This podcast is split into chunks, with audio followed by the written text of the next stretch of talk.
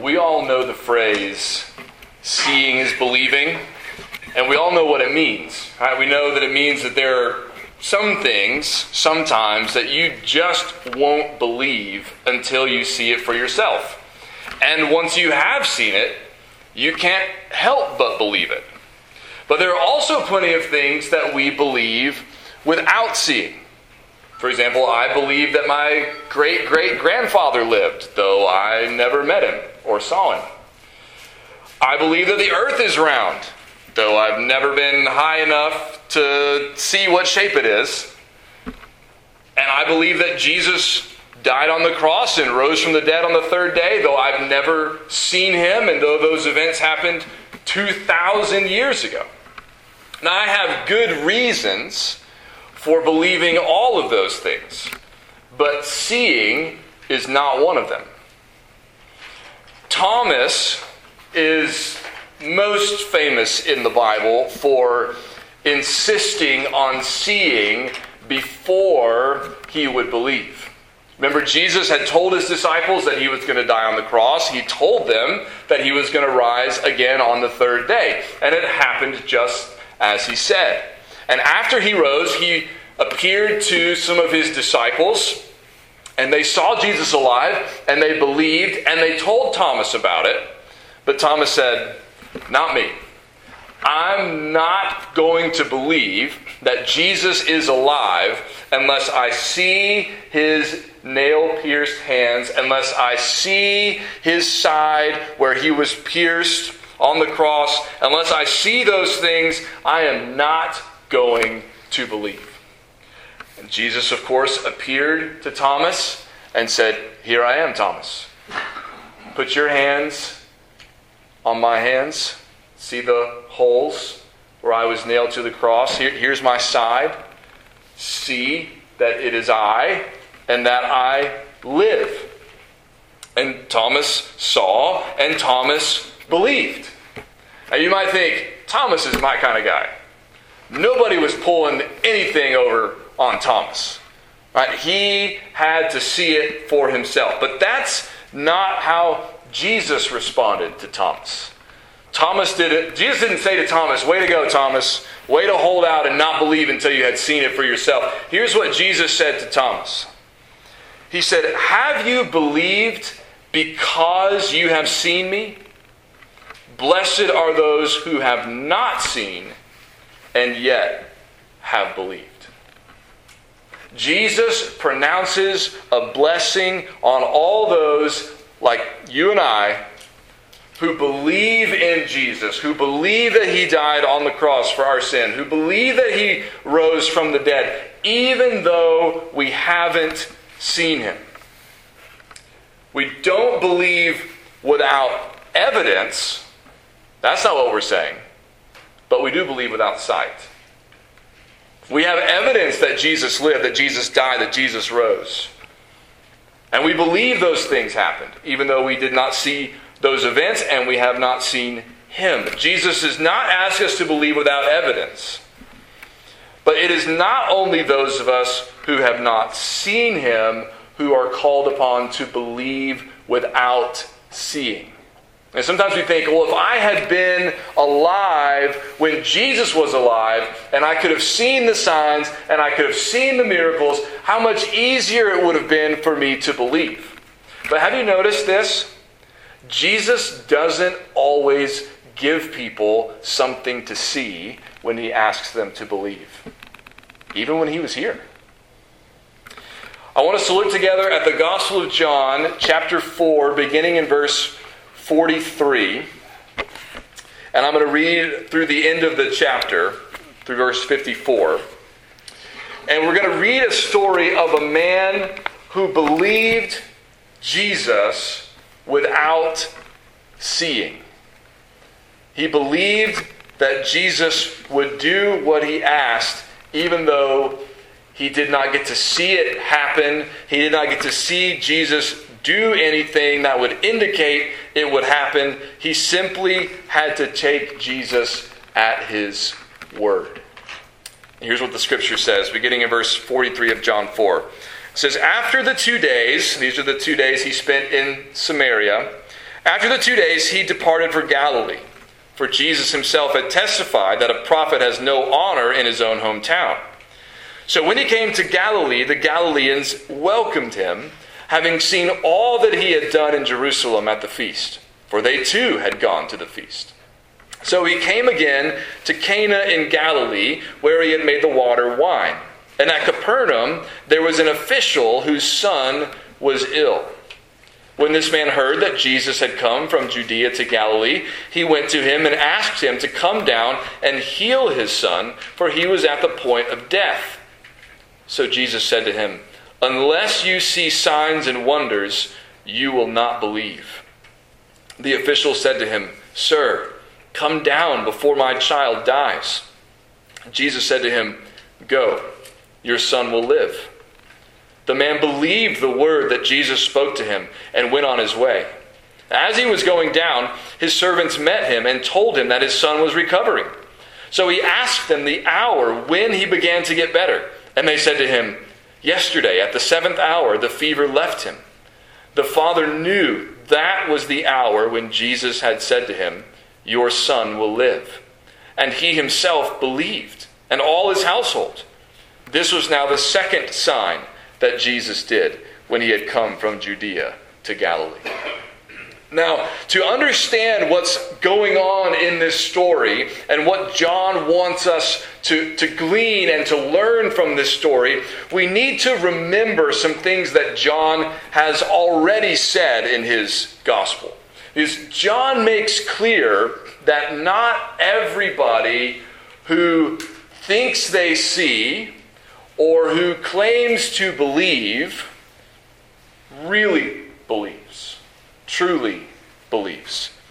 For example, at the end of chapter 2, Jesus has done some signs already, and it says, starting in verse 23, that now when he was in Jerusalem at the Passover feast, many believed in his name when they saw the signs that he was doing. Right, so they saw what Jesus was doing and they believed, John says. But then he says, but Jesus, on his part, did not entrust himself to them because he knew all people and needed no one to bear witness about man, for he himself knew what was in man. So these people are entrusting themselves to Jesus, at least at some level, but Jesus is not entrusting himself to them because of what he knows about them. And then just a couple verses later, we're told about Nicodemus, who came to Jesus by night and said to Jesus, Rabbi, we know that you are a teacher come from God, for no one can do these signs that you do unless God is with him. Nicodemus, in effect, says, Jesus, I've seen your signs and I know who you are. You're a teacher come from God. And Jesus says, You don't see as well as you think you do. You don't know who I am yet. That's what he means when he says to Nicodemus in verse 3 Truly, truly, I say to you, unless one is born again, he cannot see the kingdom of God. Nicodemus, you've seen my signs, but you still don't see me. I'm not just a teacher come from God, I'm the king of the kingdom of God. But you won't be able to see that until you are born again. So when John tells us in chapter 4, and verse 45 that when Jesus came to Galilee, that the people of Galilee welcomed him because they had seen the signs that he had done at the feast in Jerusalem. We know that John doesn't want us to be just overexcited about that. John has set us up to be a little skeptical about the kind of faith that comes from these who have merely seen the signs that Jesus has done. John tells us that they welcomed Jesus because they saw the signs that he had done, and yet, he says in verse 44 that Jesus himself had testified that a prophet has no honor in his own hometown. Why did John put that there? We know that Jesus said this, right? This is one of Jesus' famous sayings that a prophet is not without honor except in his hometown. Where is Jesus from? He's from Galilee, specifically from Nazareth, but Jesus, uh, but uh, Galilee is his home region, not Jerusalem, and he's just returned from Jerusalem and Judea. He's gone through Samaria, and now he's coming to Galilee. Why?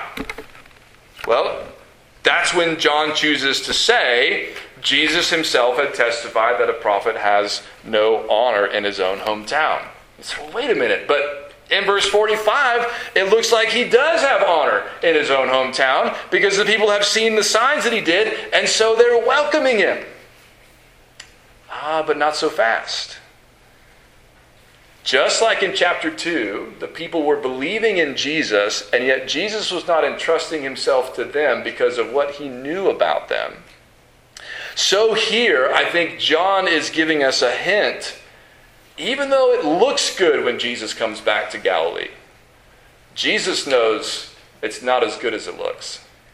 They're welcoming him because they've seen the signs, but Jesus knows he's not going to have any real honor here in his hometown.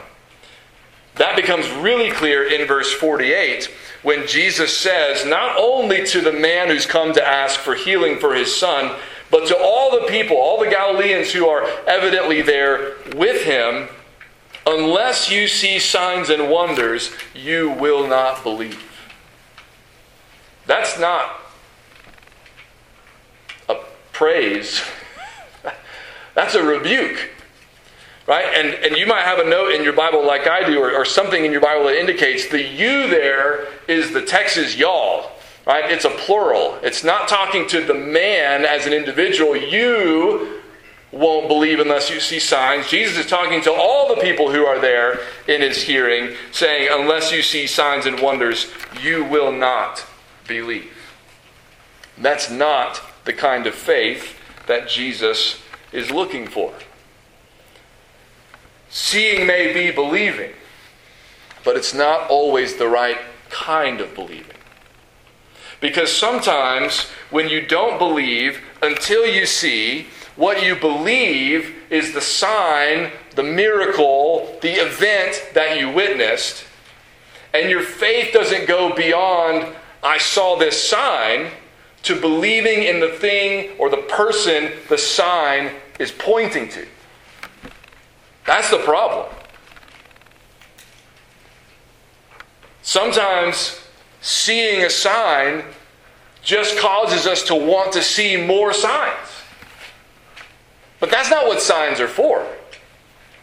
The signs in Scripture are not there merely to excite us and, and, sort of put us in a state of awe and wonder and say, man, do that again.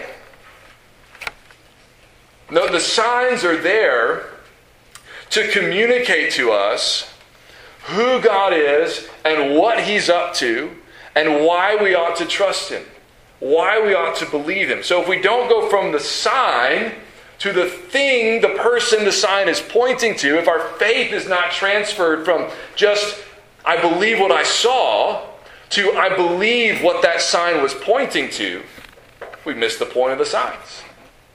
That's why Jesus was not, not always very positive, we could say, when he talked to people about signs. He said things like, An evil and adulterous generation seeks for a sign.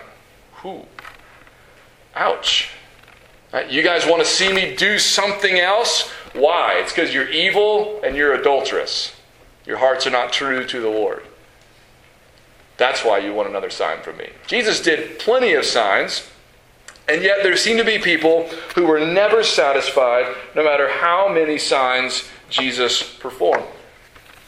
No matter how many things they saw him do, they always wanted one more piece of evidence. But here's the thing that's not how the normal Christian life works. We don't live by signs, just like we don't live by sight. We live by faith even when there's no sign to see. That's why Paul said in 2 Corinthians 5 7, we walk by faith, not by sight. That's normal. We might see some signs, we might see some miracles, you might have seen some things in your life that you just say, there's no other explanation for that than God did that.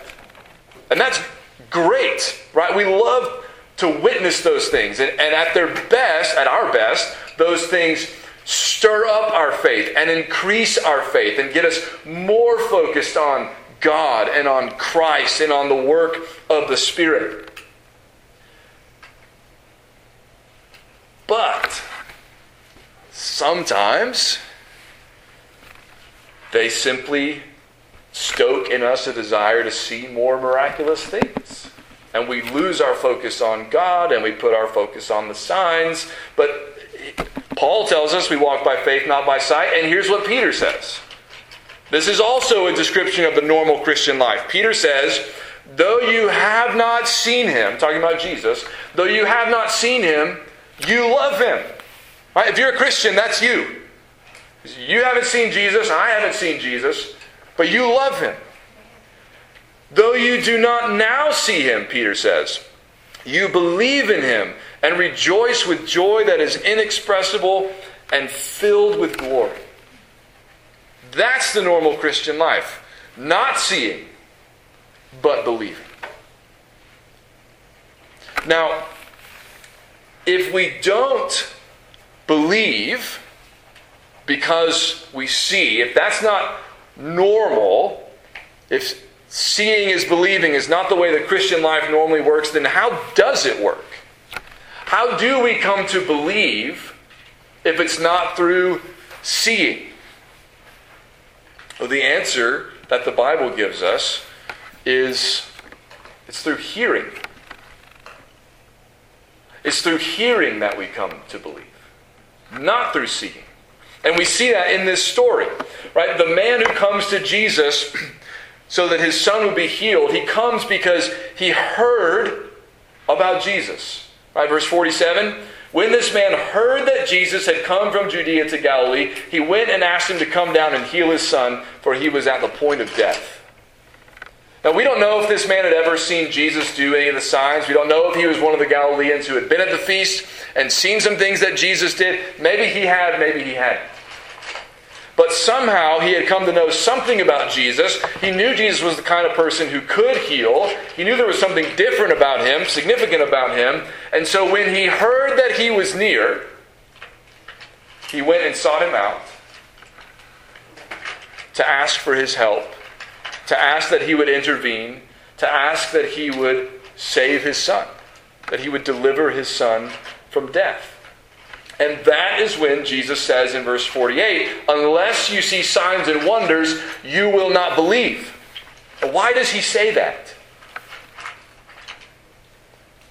One of the things Jesus is doing is he's pushing back, I think, on the faith that the Galileans have based on what they saw him do at the feast. He's pushing for them to have a deeper kind of faith, a faith that doesn't rest on sight and on signs.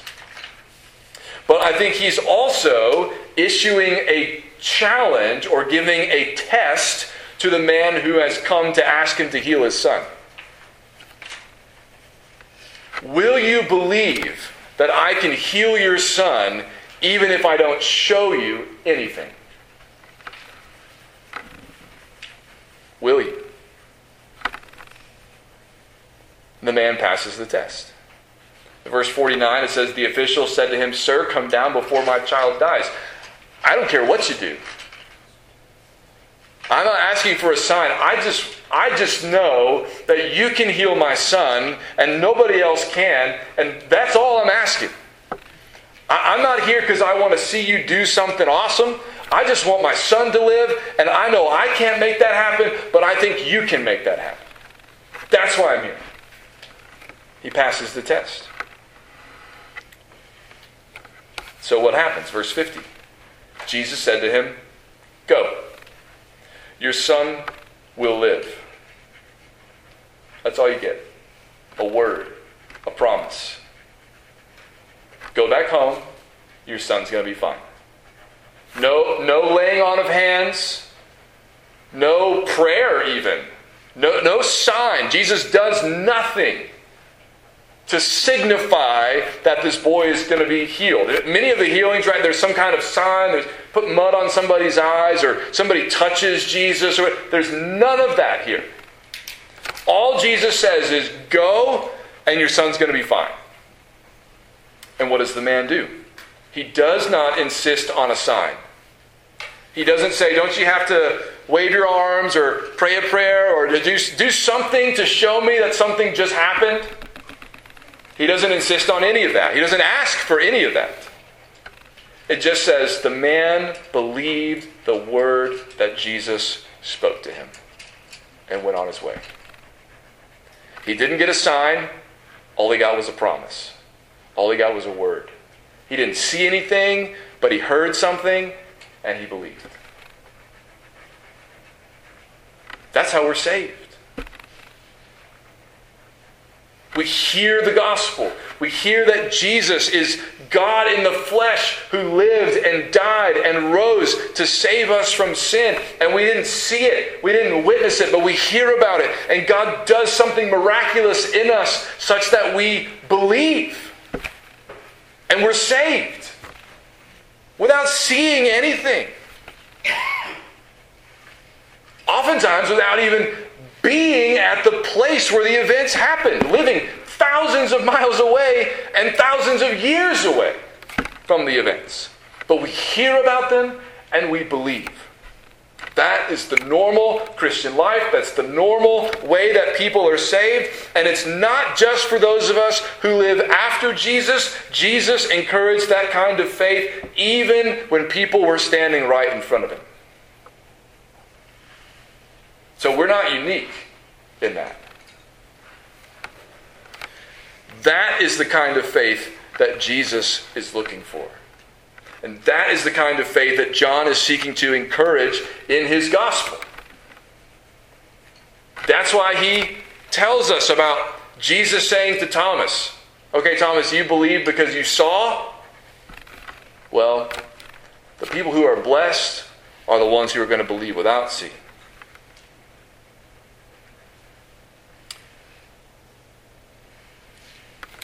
Next, the man goes home. And verse 51 says, As he was going down, his servants met him and told him that his son was recovering. So he asked them the hour when he began to get better. And they said to him, Yesterday at the seventh hour, the fever left him. The father knew that was the hour when Jesus had said to him, Your son will live and he himself believed, and all his household. So the man hears the promise from Jesus. He goes on his way. As he's on his way to return to his son, his servants meet him and they say, We've got great news. Your son is getting better. Your son is recovering. And the man says, When did it happen? When did he turn the corner? When did it start to get better? And they tell him, Yesterday, at this time. And the man knew. That's when Jesus told me my son would live. It was Jesus that healed him, and Jesus did exactly what he said he would do. And so we're told again that this man believed.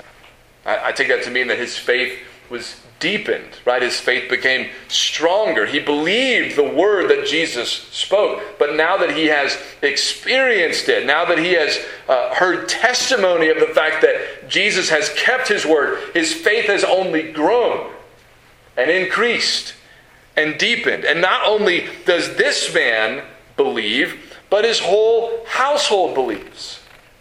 His family, his servants. And Notice what's true about everybody in this story who believes. Nobody in this story who believes saw the whole picture. Nobody. The Father saw Jesus, met with Jesus, and heard what Jesus said, but he didn't see the healing. He wasn't there when his son turned the corner. The servants who were back at the house with the son, they saw him recover. They didn't know why. But they heard the testimony of the Father who would have told them, here's why he's healed.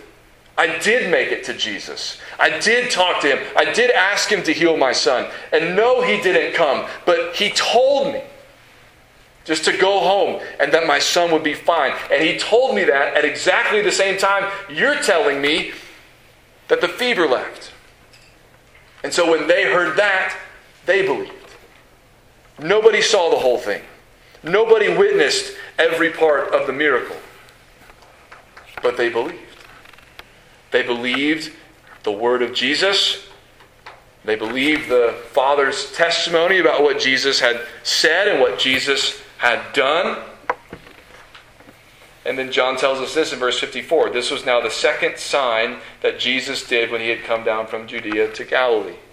Why does he call it a sign? He calls it a sign because signs point to things, signs signify something. What does this sign signify about Jesus? That he's able to save, he's able to deliver, he has power that we don't. Prophets did signs, but there's something unique about Jesus. He's not just another prophet. He's a prophet, but he's more than a prophet. Because Jesus is able to heal by his own word. And just like we were talking about with the kids earlier, nobody can do that but God. Nobody can create with their word except God. Nobody can say, be healed and it be done except God.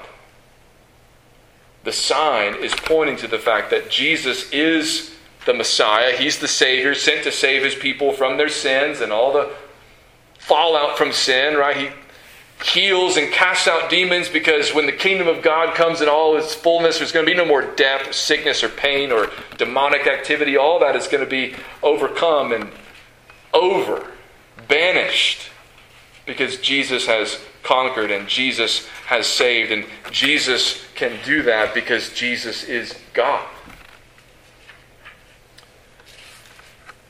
This sign, along with all the other signs in the Gospels, are there ultimately to point us to Jesus. They're there to show us who He is. But you don't have to see the signs in order to benefit from them. You just have to hear about them. What is essential to believing, to biblical faith, is not seeing, but hearing. You don't have to see to believe. But you do have to hear to believe. And that's why Paul said this in Romans 10. He said, Everyone who calls on the name of the Lord will be saved. That's really good news. But here's the problem, Paul said. How then will they call on him in whom they have not believed? And how are they to believe in him of whom they have never heard? And how are they to believe? Excuse me, and how are they to hear without someone preaching? And how are they to preach unless they are sent? As it is written, How beautiful are the feet of those who preach the good news. But not, they have not all obeyed the gospel, for Isaiah says, Lord, who has believed what he has heard from us? So, faith comes from hearing, and hearing through the word of Christ. Paul doesn't say, What are we going to do? There are all kinds of people in the world who've never seen Jesus. How are they going to believe? He's not worried about that. He is worried about this. There are all kinds of people who haven't heard about Jesus. How are they going to believe?